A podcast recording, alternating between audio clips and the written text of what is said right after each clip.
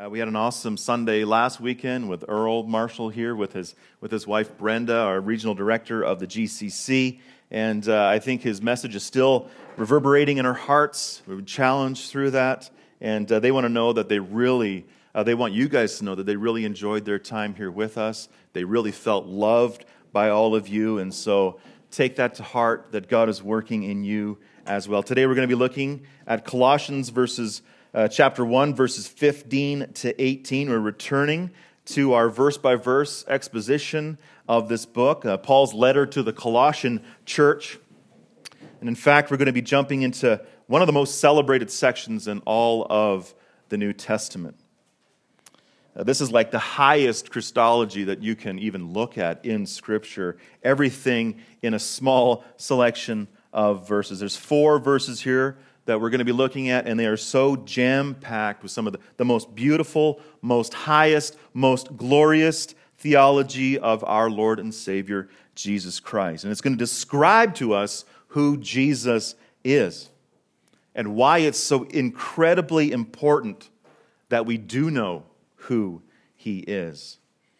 So we want, we want God to blow our minds today. We want him to, to decimate our understanding and to elevate our thoughts about Him. You know, the, the bigger God is in our eyes, the better off that we are. Because the bigger God is, the smaller we become, and, and we have the right perspective of His abundant grace. So, who is this Jesus that we proclaim? Who is He? Who is this, this man that is also God that we sing about? Who is Jesus? And do you know him? And when I'm asking, do you know him? I'm not asking, are you saved? I'm asking, do you know Jesus? Do you know about him? Do you know him personally? And what do you know about him? What do you know about Christ? And why is this reality of who Jesus is so vitally important? Why is it so important? Friends, Jesus and who he is is the most critical, most divisive, most glorious question that can ever be answered. And it's the answer between death and life, it's everything. The beauty is, is that God never leaves us guessing. His word is sufficient, and He gives us the answer to the question of who Jesus is. Jesus is the ultimate one. Jesus is the preeminent one. Jesus is the supreme one. And Jesus is first. And as we discover how he is first, why he is first, we're also going to be asking ourselves is he first? Is he first in our life? And if he isn't first, why isn't he first in our life? Let's pray. Lord, we love you. We come to you weak and needy this morning. We come to you in need of grace. We thank you, Lord, that, that you woke us from, from our beds this morning, that you gave us a new day. You renewed your mercy upon us. And you lavished us again with the grace of Jesus Christ this morning. You gave us a new day to come and worship you. And Lord, we are grateful. May today be about Jesus Christ. May it be about the eternal Son. May we lift him high in our minds and in our hearts. And may you do your work through the exposition of your word on our hearts. Holy Spirit, we ask you to be working mightily in our lives today. We know that you work with your word, that you wrote the word to us. And we ask for you to press it into our hearts and transform us. Help us to understand it. Help me to preach it. And we ask that you would get your glory. We pray this in Christ's name. Amen. Well, in these first 14 verses of Colossians that we've already studied, uh, we've witnessed the Apostle Paul. Uh, he had a tender greeting towards the Colossian church. It was a, a greeting of encouragement to this, this young, faithful church. And then we joined him also in, in fervent prayer, asking for continued knowledge and, and wisdom and for God to produce fruit. And then we received the command the last time we were in Colossians to be fueling our thankfulness with the realities of our eternal salvation that is only found in Him. Jesus has delivered us from the domain of darkness and transferred us to the kingdom of his beloved Son, in whom we have redemption, the forgiveness of sins. And then he goes on in our text this morning. He, Jesus, is the image of the invisible God, the firstborn of all creation. For by him all things were created in heaven and on earth, visible and invisible, whether thrones or dominions or rulers or authorities. All things were created through him and for him. And he is before all things, and in him all things hold together. And he is the head of the body, the church. He is the beginning, the firstborn from the dead, that in everything he might be preeminent, first. So this morning, we want to learn about Jesus as being first. Jesus is preeminent because he is supreme. And there is nothing and no one greater than Jesus Christ in all of history, in all of the universe. And today, we get this amazing privilege to, to gaze at him through the pages of Scripture, to stand in awe of who he is, to behold Christ as first and as foremost and we're going to see this in three uh, awe inspiring truths. And the first one is this I need to behold Christ as first in my life because he is preeminent over humanity. He's preeminent over humanity. He's the perfect reflection and heir of God. Starting in verse 15, Paul says, He is the image of the invisible God the firstborn of all creation. As we can recall from our study of the book of Colossians, Paul was writing to a church that was facing false teaching. And he's addressing this false teaching right here. There was, there was false teaching coming into the church, and uh, many scholars have debated exactly what this false teaching was. What we know is clear is this is that people were trying to remove the focus on Jesus Christ, trying to, to lower him in the eyes of the people and to elevate other practices as well. We see some insight into this starting in chapter 2 in verse 8. If you just look over, you'll see that. Paul warns the Colossians. He says, See to it that no one takes you captive by philosophy and empty deceit, according to the human tradition, according to the elemental spirits of the world and not according to Christ. For in him the whole fullness of deity dwells bodily.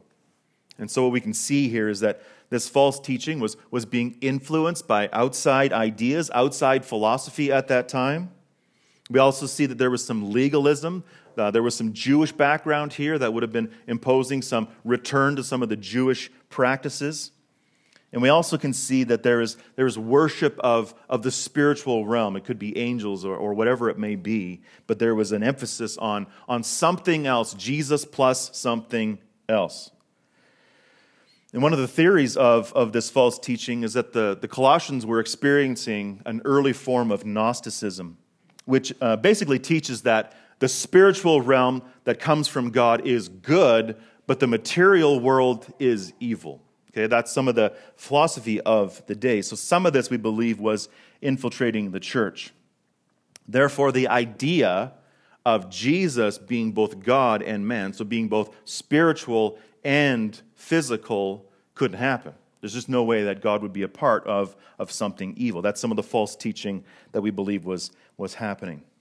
And they would say that Jesus himself was not really a man, if he was somewhat godly, then he could only just be a, a, an emanation of God. But Paul says this He is the image of the invisible God, the firstborn of all creation. Paul begins heralding this, this mind blowing truth that Jesus Christ is both 100% God and 100% man. Now, that only works out in God's math, right? That doesn't work in our math but it's a mystery. We just sang about that mystery.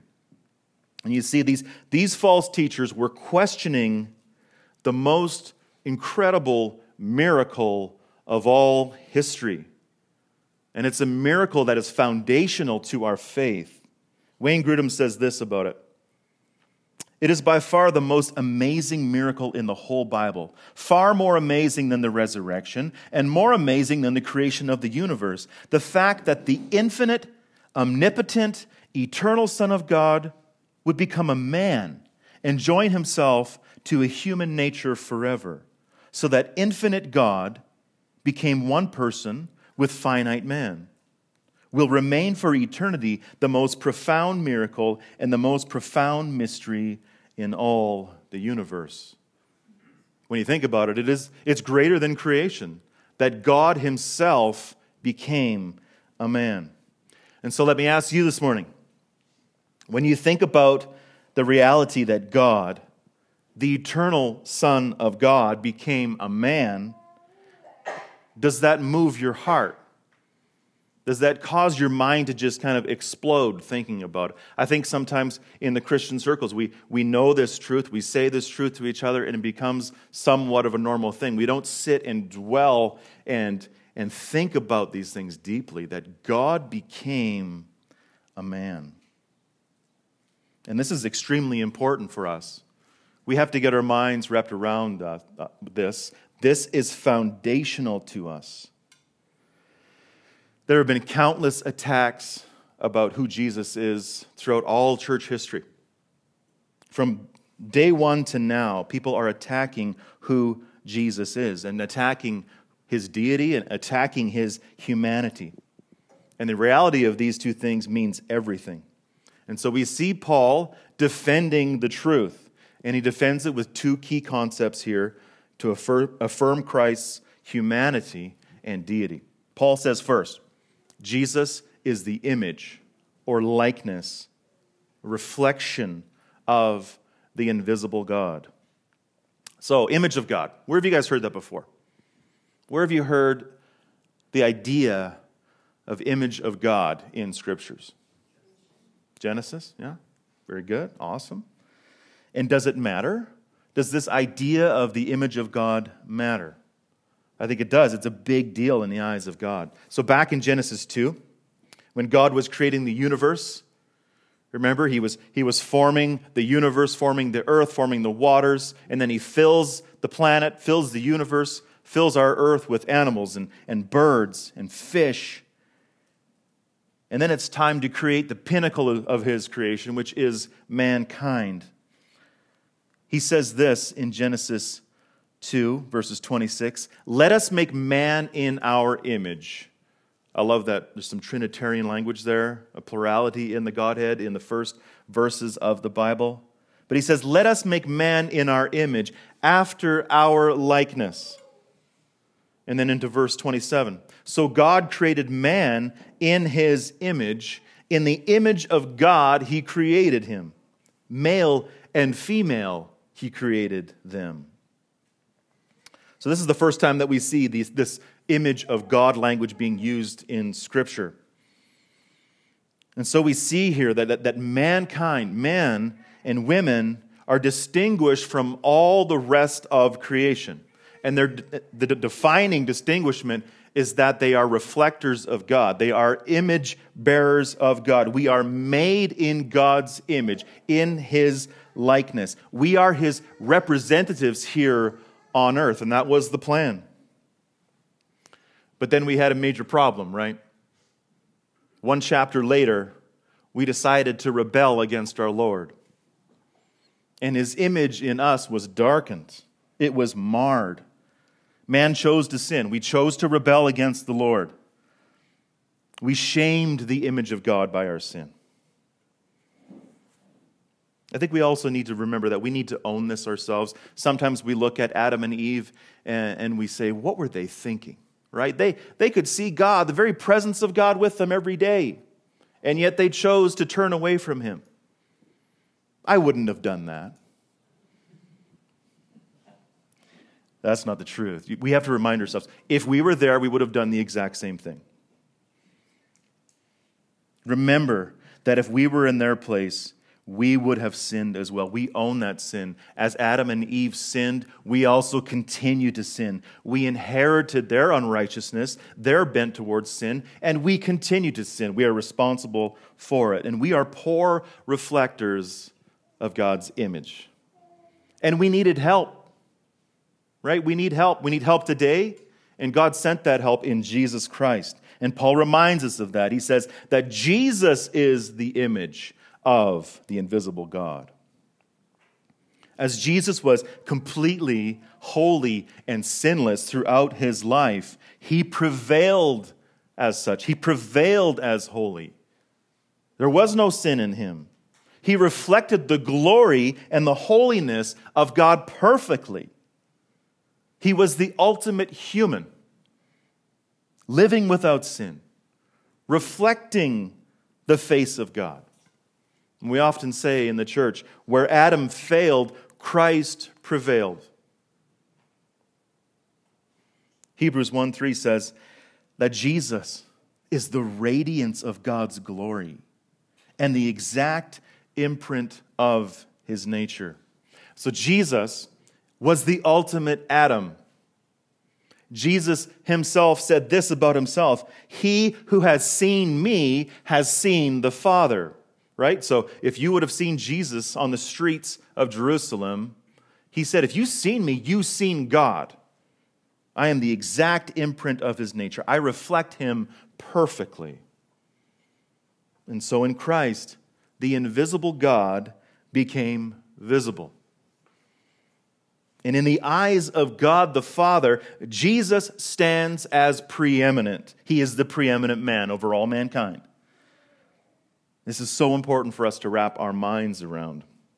And it's the key to truly understanding our salvation. So, although you and I are still pale, fallen, fragmented reflectors of God's glory, Jesus was, and he still is, the perfect image of God. Just think about Christ right now. He took on human form, he took on our flesh, and he exists right now for eternity in a human body, a perfected, glorious human body and he's still reflecting the glory of God as the ultimate man. And then Paul says, He is the firstborn of all creation. Now, this word firstborn doesn't mean that he was created. Many false teachings have sprung off this verse saying that Jesus was created. The, the word prototokos here really does not mean that in this context. It has everything to do with Jesus' rank as the, as the Son of God. He's the ultimate Son of God and Son of man. And he is the only one worthy of inheriting what God gives. That's the idea of him being an heir. John 14, 9 says, We beheld his glory. Glory as the only begotten Son from the Father. The same idea here. It's not that he was created, it's that he is first. He is the first son. He is the inheritor of God's kingdom. And we inherit God's kingdom when we are found in him. He is the only one worthy of the inheritance. We are not worthy of that. We are sinners. We are fallen. But the beauty is that in his gospel, he calls us to die to ourselves, to be raised up in him and to partake in that kingdom. We've already seen that previous. We've been rescued from the domain of darkness and transferred to the kingdom of his glorious light. We get to inherit what he inherits. It's an amazing, amazing reality. The Son obeyed his Father perfectly. And throughout history, church history, especially the, the humanity in Jesus, the humanity and deity of Christ, has always been under attack. We see that here in Colossians. We see it in the fourth century with Arianism coming in, basically teaching that Christ, uh, Christ couldn't be uh, a man or couldn't be God. And right up today with, with Mormonism and the Jehovah's Witness uh, belief as well. They clearly state that, that Jesus was created, but he was not created. He was the eternal Son of God, pre existent God as well. So, what we do with Jesus' humanity means everything. And what we do with his deity and his humanity separates the wheat from the chaff when it comes to right teaching. The true church knows that Jesus is first. The true church knows that he is preeminent, that he is the perfect reflection and heir of God. But why does that matter today to us? Why does that matter today to us in this room? We all believe this, right? We pray that we all believe this. We believe that he was a man. We believe that he lived the perfect life for us, that he died the death that we deserve. We believe the gospel. But why does this matter to us right now? In a room full of Christians, why does this matter? 1 Peter 3:15 says, "In your hearts honor Christ the Lord as holy, always being prepared to make a defense to anyone who asks you for the reason, the hope that is in you. So, friends, if we claim to know Jesus as our Savior, we have to know the truth about Him. It's one thing to just say, I've received Christ, but I need to study Him. I need to come to know Him for myself and for others. We have to know it deep in our hearts. We have to answer this world that is that throwing questions at us. And we have to proclaim his truth into the ends of the earth. So as the Colossian church, you know, they were facing false teaching about Christ. We also have to know who Christ is so that we can defend him. As we're all on mission here together, uh, these questions are going to come up all the time. As we push into the city, push into uh, people's lives, and start to proclaim the news of Jesus Christ, we are going to get questions about who he is. And if we are Christians, which means that we are little Christs in him, we have to defend him. We have to explain who he is. We have to explain to the world this is God, and he is, was also man, and he came to die for you. And so, how are you doing? Are you knowing him? Do you know these things about him? Are you ready to proclaim that truth to the world? That Jesus is the image of the invisible God. We need to go out into this world because the world is trying to earn its way into heaven or whatever eternity they're hoping for. And we have the news that there is one man, one God man who went before us, and he earned it for you. And so we need to throw ourselves at God's word. We need to be reminding ourselves daily. We need to be preaching this truth to ourselves as well that we couldn't do this.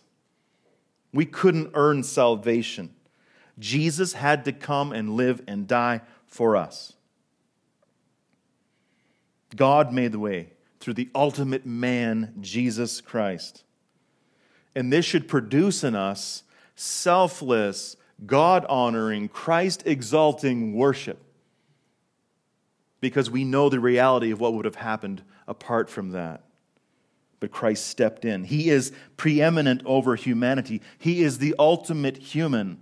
And there is no other perfect reflection in all of the universe, in all of history, but Jesus Christ. He is the image of the invisible God, the firstborn of all creation. So not only is he firstborn of all creation, he is preeminent over the creation. I need to behold Christ as first in my life because he is preeminent over creation. He is sovereign creator and sustainer of the universe. Just look down at verse 16.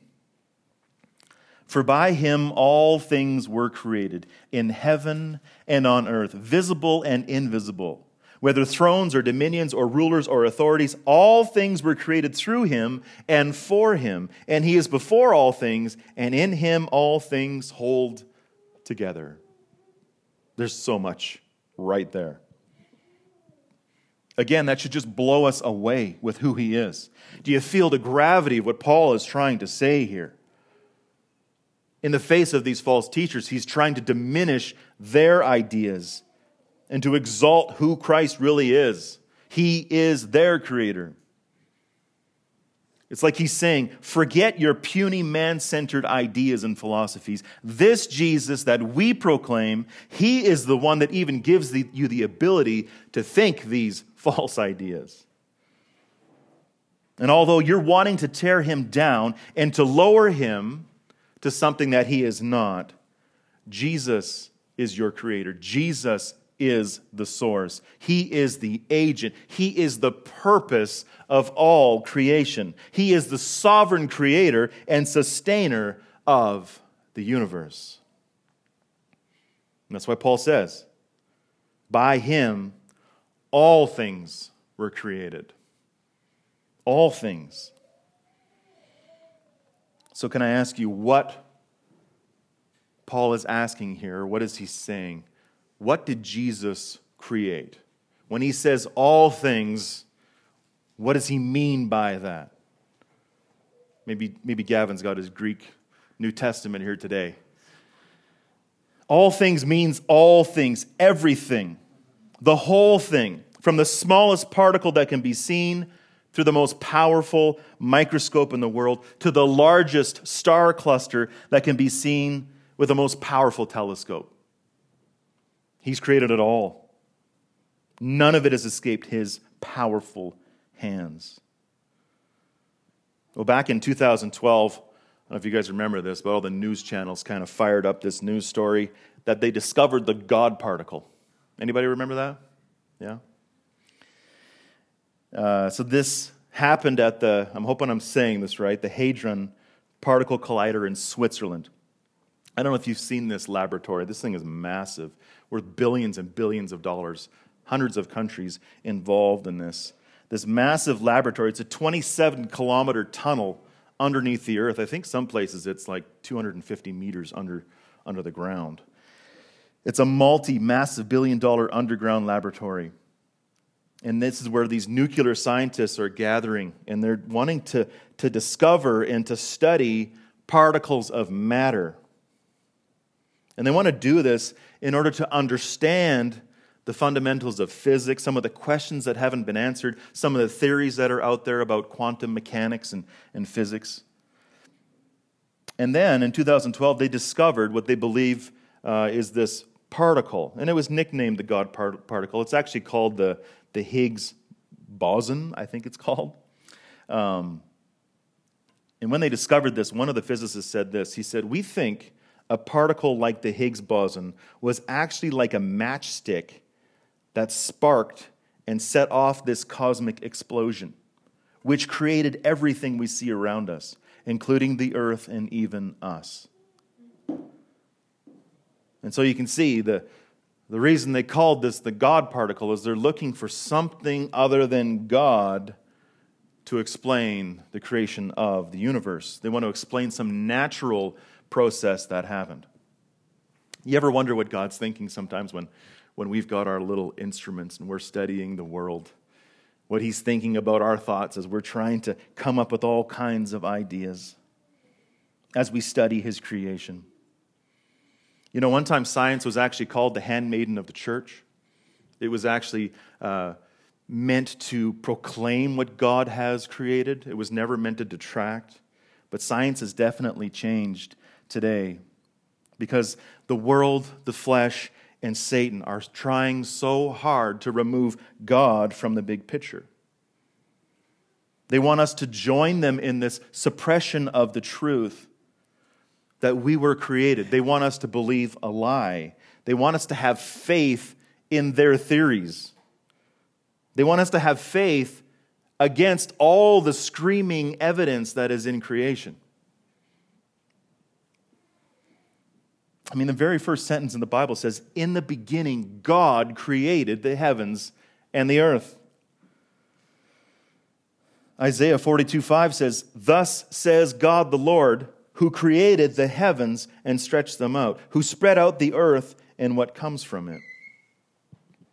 Psalm 8 3 the psalmist says, When I look at your heavens, the work of your fingers, the moon and the stars which you have set in place. Psalm 19, the heavens declare the glory of God, the sky above proclaims his handiwork. As we look at creation, it's so clear. In fact, when we choose to not believe that it was created, we are actually suppressing the truth. God has made it clear to us that He has created this world. John 1 1 to 3. In the beginning was the Word, it's Jesus, and the Word was with God, and the Word was God. He was in the beginning with God. All things were made through Him, and without Him was not anything made that was made. Friends, the Bible is so clear and it makes so much sense. We are not a cosmic accident. You're not a mistake. Jesus created all of it. You know, even, even in the past year, our, our governor general and our prime minister have kind of scoffed at Christians and those of different faiths who believe in creation. And uh, sometimes that can cause us to be angry or upset at them. And it should a little bit, right? That, that goes against the very fundamentals of our faith. It's easy to get upset or angry, but we need to be praying for them. We need to be praying for our leaders in our country. We need to let the reality that they don't know the truth break our hearts. They need to know Jesus as their sovereign creator. He is the creator of all things, visible and invisible, it says, whether thrones or dominions or rulers or authorities. And he is before all things, and in him all things hold together. Paul leaves nothing out of the realm of Christ's creative power. Not physical, not spiritual, not demonic or, or angelic. All of it is his, and he holds it all together. Nothing exists or would continue to exist apart from Christ's power holding all things together. If he let go of this universe, it would blow apart into oblivion and cease to exist. Then what do we say to that? We say that is our God. That is our Christ. We get to worship him. And he died for us. That's your God. He is preeminent over all creation. He is the sovereign creator and sustainer of the universe. So, how do we respond to this? What do we do with this knowledge? Let me ask you this What do you do when your favorite hockey team, or in Robert's case, a soccer team, scores the goal and wins the, the, the cup, whatever the, the big challenge is? What do you do with that when that happens? You worship, you, you jump up and praise and joy that, that they won. What do you do when, you when your child uh, gets first place in some kind of a recital or a contest? You jump up and you rejoice that, that they have won. How much more ought we be rejoicing and celebrating in our Creator? Because it's all about Him, it's all for Him, it's all through Him. It's all about Him. And then, how much more should we be compelled to be, to be sharing that news with the world? And how much more ought we be believing and trusting that He's got everything in His hands and it's all under His control and we don't need to worry? How much more should we cast our cares upon Him? How much more should we plead and pray asking the one who is the creator and controller of all things. How much more should we be diving into his word to know him and to love him and to serve him for who he is? Jesus is preeminent over all creation. And so we worship our creator. Your God cares for you. He loves you so much that in all of his majesty, in all of his power, all of his greatness, he came for you. And so we rejoice. Your God, who is first over humanity, first over creation, is also first over the church. He is preeminent over the church. He is the superior shepherd and resurrected founder of the church. In verse 18, he is the head of the body, the church. He is the beginning, the firstborn from the dead. And the clincher is this that in everything he might be preeminent. That in everything he might be preeminent. That's the whole theme of Colossians. That in all things our eyes would be set on him. He would be first, he would be foundational, he would be foremost. The Bible says in Hebrews 10 12, when Christ had offered for all time a single sacrifice for sins, he sat down at the right hand of God. And he rules over the church. He is our great shepherd over the church. And this shepherd is not idle. Don't take his sitting as being idle. While he is sustaining the universe, Jesus is leading and he is building his church. And just like creation, without Jesus at the helm, without him steering the church, it would all blow apart. He is the one that holds this together. He is our great shepherd. We have elders' meetings every week, and uh, we really aim at trying to remember that we are elders, we are shepherds under a great shepherd. When we pray for you as the church, we acknowledge as pastors that we are under the great shepherd. We are under his authority. He who is feeding, he who is tending, he who is protecting and caring for his flock. And he's leading his flock somewhere. He's leading you somewhere. He's leading you on his mission. He's leading you in holiness. He's leading you in love. You've got a God who is active, and he is going somewhere, and he's taking you with him and his mission is the church. So, as you and I are all members of, of his body, we're all members of the church. Paul says Jesus is the head.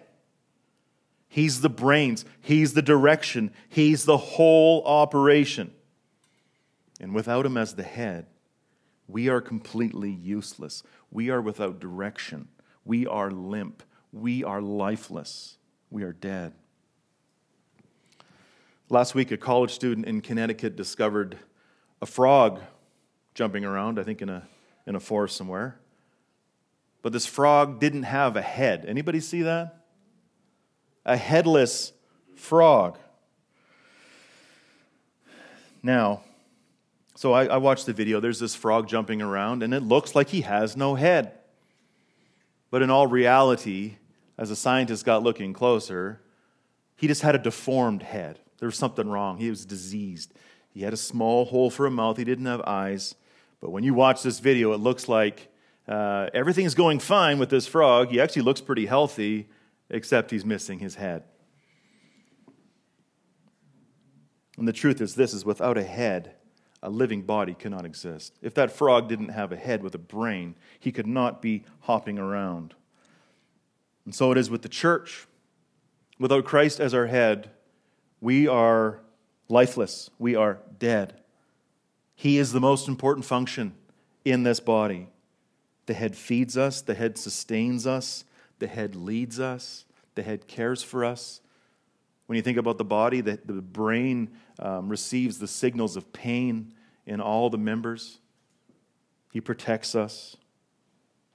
And so, what we see in the Colossian church, these false teachers, they're attacking the head of the church. And Paul is teaching that Christ is the head. These false teachers are teaching that Christ isn't enough. But we who are faithful need to remember that Christ is enough, that He is the head, He is the focus, He is the foundation, that Jesus doesn't need anything else. Jesus is superior. We can't add to him, we can't take away from him. He is our superior shepherd. Even when we're going to experience threats from the church, like the Colossian church, we need to remember that Jesus is the head of our church. We may experience threats from within the church. We need to remember that Jesus is the head of the church. And sometimes, you know, church is messy. Churches split, churches have quarrels. But even all through that, Jesus is the head of the church. He's the head of the church local, He's the head of the church universal. When you think of all the denominations of faithful churches around the world, This is not out of God's realm of authority and power. The beauty is, is that Jesus continues to build his church in spite of us. And it couldn't be in better hands. He knows exactly what he's doing. Because the church is everything to Christ. The church is Christ's bride. The church is made up of regenerate believers, those who have been born again. And we see here Paul talking about Christ being born again. Christ was the first to be born again. He broke the mold, he laid the foundation. He began the New Testament through his resurrected life. The true church is made up of those who were born again in the path of Jesus Christ. It's made up of what we call regenerated Christians, regenerate people, born again, made alive. And Jesus was the first to be resurrected.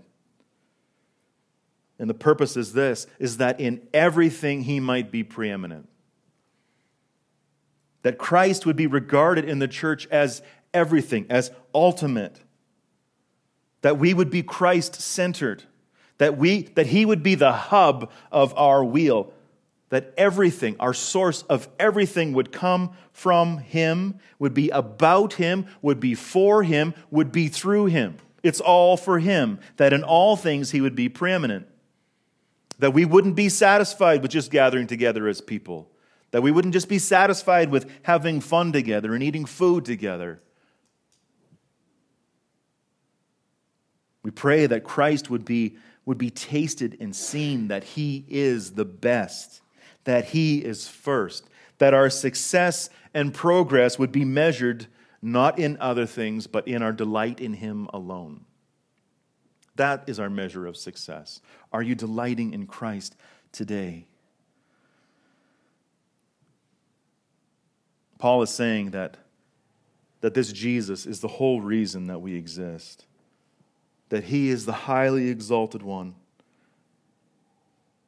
and he's saying that our hearts need to pant for him and for him alone, that we need to desire him alone, that we would have our minds set on him alone and not ourselves, that we would trust him fully, that we would cry out, not to us, Lord, not to us, but to your name be the glory. That we would behold his glory in all that we do. That even if times are hard and we face the pressures of outside influence, if we, if we face threats of division or dissension, whatever it may be, persecution, that we would find our way back to our first love, the preeminent one, Jesus Christ. Jesus is the centerpiece of all history. He is the centerpiece of the Bible. His cross stands right in the center. It's everything. He is the climax. And so it should go with our life as the body of Christ, even though sometimes it feels like the whole universe might be against us, maybe we're battling some sin, maybe, maybe that old that old familiar sin has, has risen its ugly head again, and we wondered, God, what are you doing? I want to be over this. And Paul reminds you that Jesus is over this. He is the head of the church, He is the firstborn from the dead. You know, we can sometimes feel alone in this world. We feel sometimes that God is so far away. Sometimes we're so ashamed of, of our sin. We feel that God wants nothing to do with us sometimes. But is that the truth? Is that the truth? Has God left us? God never leaves his church. He never leaves his bride. He is always right by her side and He is always right by your side if you are His. Believe that. Run to Him. Run to Him. He has not left you. His arms are always opened wide for His children, ready and willing to forgive, ready and willing to love, to lavish His grace upon you, because He is the preeminent shepherd. He cares for you, He loves you. And so, how about us this morning? Is Christ preeminent in our life? Is he first? Does He have first place in my heart? Does He have first place in your heart? Remember this Jesus is first because He is first. He is preeminent because He is supreme. There is nothing and no one greater than Jesus Christ. If He is first over humanity, if He is first over His creation, if He is first over the church, He should be first in my heart. Well, I believe uh, we can answer the question of, of why isn't Jesus first in my heart in, in a few different ways. Sometimes we don't have room in our hearts. Our hearts are so jammed up with all kinds of different desires that come first. You name it, it can take place of Christ pretty easy. We have secondary desires, sinful desires, self centered desires, worldly desires. Sometimes Jesus is more like last place. He's the last thought, He's not our first thought. Sometimes we only pursue Him if He fits the occasion or when we feel like it, or if we want to use Him for what He gives, right? Now I need you because I'm here. Jesus can't be first in your heart if your heart is a stone. So if you are an unbeliever, if you are unregenerate, Christ cannot be first in your heart. It was promised from old that, that uh, in Ezekiel that Christ was going to come and remove the heart of stone and he would put his spirit within us. And so, if that's you this morning, if, if you're not sure that you are his, it's time to turn. Today is the day of salvation. Turn. Christ will remove that stone. Turn from your sin, trust in Him. He will remove the stone and He will give you a heart of flesh, a regenerate heart of flesh that will give you the ability to believe in Him. And then He will be first in your life. It says, If you confess your sins, He is faithful and just to forgive your sins and to cleanse you from all unrighteousness. He will make you alive, alive like Him, resurrected from your spiritual death, just like Him. Perhaps Jesus felt more like first place a long time ago in your life, right? That was when I was first saved. He was everything to me. But that was a long time ago. That's kind of worn off. It's not as shiny anymore. That was a season in my life. Maybe you feel far from Him again. Perhaps you're giving yourself to some sin and somehow you feel ashamed. You're struggling you feel alone and despair. Perhaps you've, you've stopped giving yourself to God's word on a regular basis. You're not feasting upon his truth. It could be many things. Perhaps you've stopped praying. There's lots of things that, that can cause our heart to turn from the Lord. We have to remember that Christ, if you are truly his, he has not left you. We need to remember the truth that He is first, He is preeminent. And His preeminence does not change based on my situation, changed on my feelings, changed on my emotions. Christ does not leave me. Jesus is first over humanity. He is first over creation. He is first over the church, and He desires to be first in our hearts. That's His rightful place, that's His throne. He wants you to know that none of your longings, none of your joys, none of your satisfaction can be found anywhere else but in Him and in Him alone as preeminent. You will only ever be fully satisfied in Christ. So let's remember some of the things that, that we learned today. I need to behold Christ as first in my life because He is preeminent over humanity. He is preeminent over the creation. He is preeminent over the church. And he needs to be preeminent over my heart. Let's pray. Lord, we thank you for the truth that we hear here in your word. That this is a truth that, that we, don't, we don't make up. We don't, we don't create this ourselves. This is an objective reality that Jesus Christ is first over all things, and he is before all things, and in him all things hold together. That in all things he would be preeminent. Father, we struggle with this. We struggle with Christ being first. It's easy to say, make Christ first. It's another thing to follow through, and that's why we need your Spirit. We need your Holy Spirit to empower us to follow, empower us to worship Him as number one. We need your word to be guiding us more and more, to replacing lies that are in our head and to be putting truth in place. Would you do this work in us? Would you help us to have your Son as first?